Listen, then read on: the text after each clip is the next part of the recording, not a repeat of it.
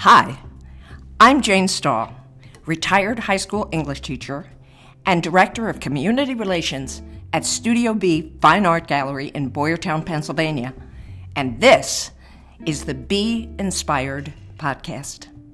My guest and I hope that in the few minutes you spend with us, you'll be surprised and delighted to meet someone new, become aware of projects going on in your neighborhood, and maybe entertain a new way to look at the world. Look, we all need to keep our spirits up in these challenging times, and I can't think of a better way to lift up our spirits than to meet interesting, passionate folks and learn about what they're doing to make life better for all of us. And so, join me now for the Be Inspired podcast.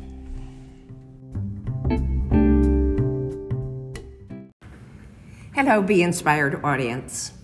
I'm here all by myself today at Studio B at the beginning of yet another year, 2022, and thinking about, I suppose, how to introduce this year. I went back to a message that I delivered last year about this time, in which I began with John Lennon's song, Imagine. And just for a minute or two, I'm going to recite those lines once again because today feels the same in many, many ways as January 2021 felt. We're still in the midst of a pandemic. We're still arguing over politics and human rights and voting. The climate is still suffering and uh, we have a lot ahead of us, and we're getting discouraged.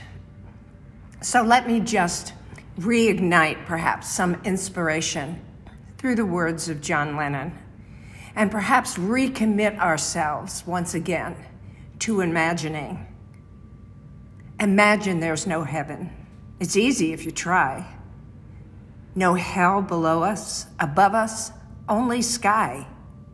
Imagine all the people living for today. Imagine there's no countries.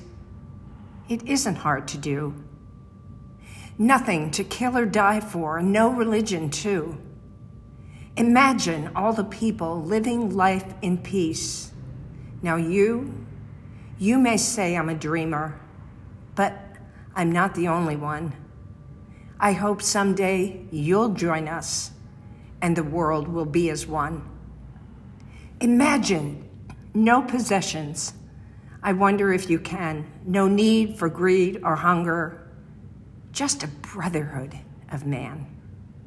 Imagine all the people sharing all the world.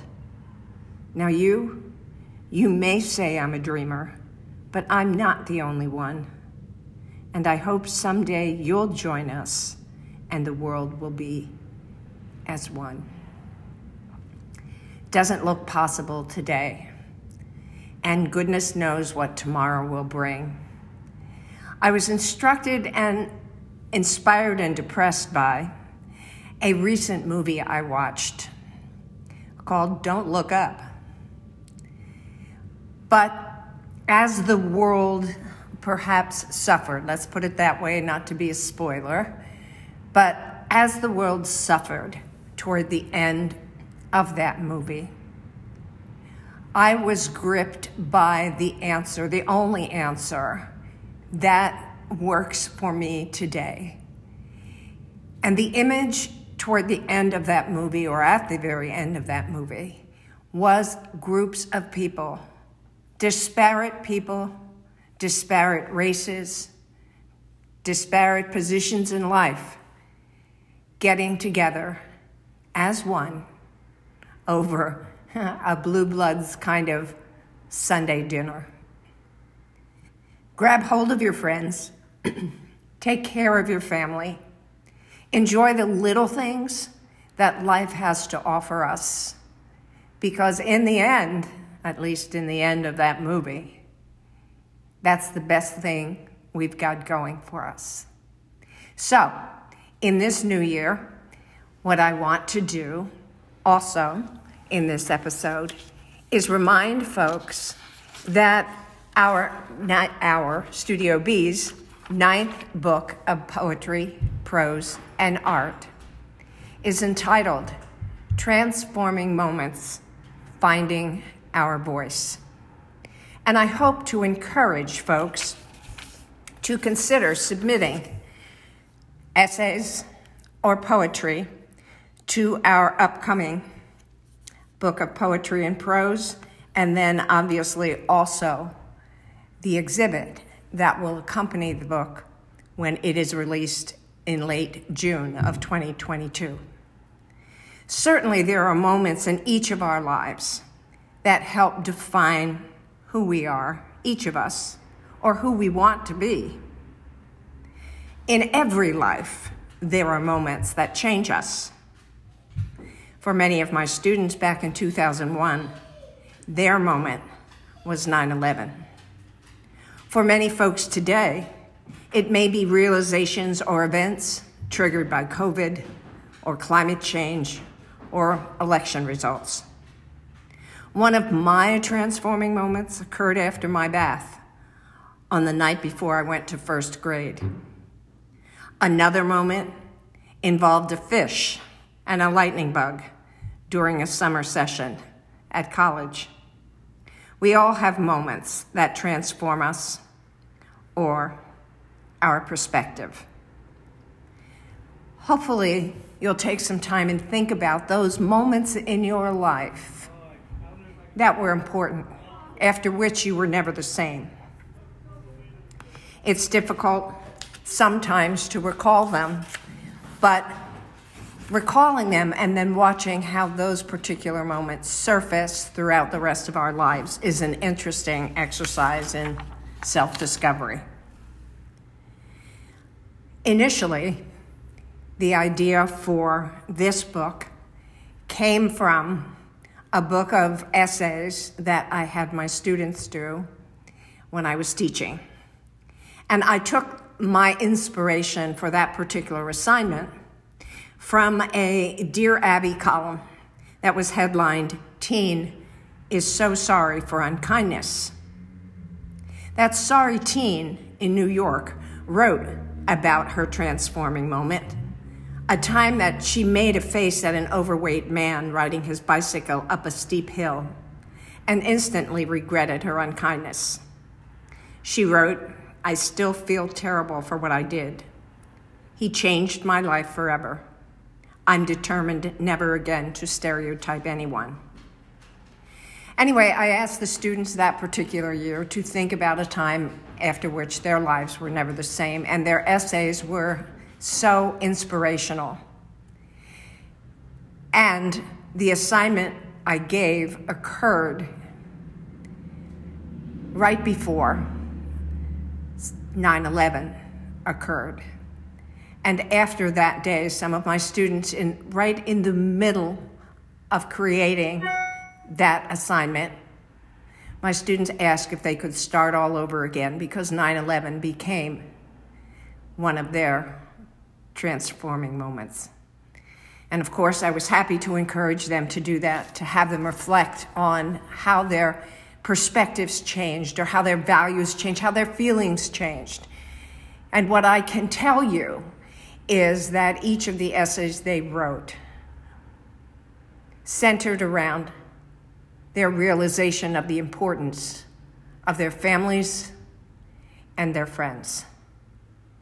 In fact, many, actually, every year in which I introduced a semester course with some self discovery exercises, every year my students let me know that they knew that relationships with their families and their friends, their morals and values, their characters were more important than any other thing in their lives. So I was always inspired by my students, and I'm looking forward to being inspired by the writers that will submit to our upcoming book of poetry, prose, and art. One last thing I think I'd like to mention on today's podcast. I'm increasingly, uh, what do you say, discouraged at all the uh, energy that is devoted to all the negativity and all the negative things that have happened over the past couple of years. You know, giving, giving, I know it's important to bring to everyone's attention the problems that we have.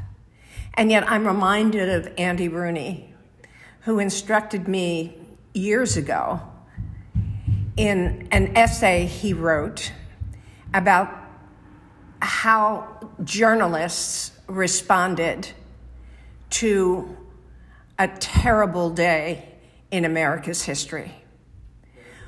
What Andy Rooney realized was that the journalists, the media at the time, focused on the heroes, focused on people's courage and generosity, because he felt that sharing that positive news was what would help energize, re inspire people, and take, suffocate, suffocate the many negativity in the much of the negativity and m- many of the negative examples that were going on at the time. And I think we have to keep that in mind.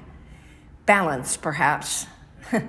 Moody Blue is a question of balance, but keep in mind, however, that it is important, yes, to focus on what the truths are, the, the, the terrible truths, the, the, the wrongs that are done, and what we must do to right them. That's extremely important because you can't fix something if you don't name it and figure out what it is. But it's also important to share the good news to share the positive examples, to share the heroes in today's world, because without them, we get discouraged and demoralized and want to stay in bed with the covers over our heads. And that doesn't help anybody. So keep those things in mind, please. You know, uh, generate some poetry and prose for our Transforming Moment booklets. Enjoy some self discovery in these next few weeks of relative darkness, but the light is coming. Every day it's getting lighter.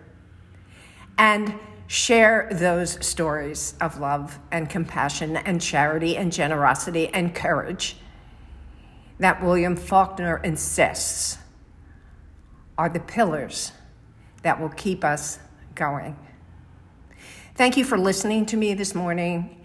And I hope that you stay warm this January and that you enjoy the pleasant sunshine that is growing longer every day. And um, we'll talk to you next week. Again, thanks for listening. Thank you for downloading this episode of the Be Inspired Podcast. If you enjoyed the Be Inspired Podcast, please subscribe to be notified of new episodes. This podcast can be found on Apple Podcast, Google Podcast, Anchor, Spotify, or wherever it is you listen to podcasts. And we welcome you to suggest people, projects, and perceptions that inspire you. What the world needs now is inspiration.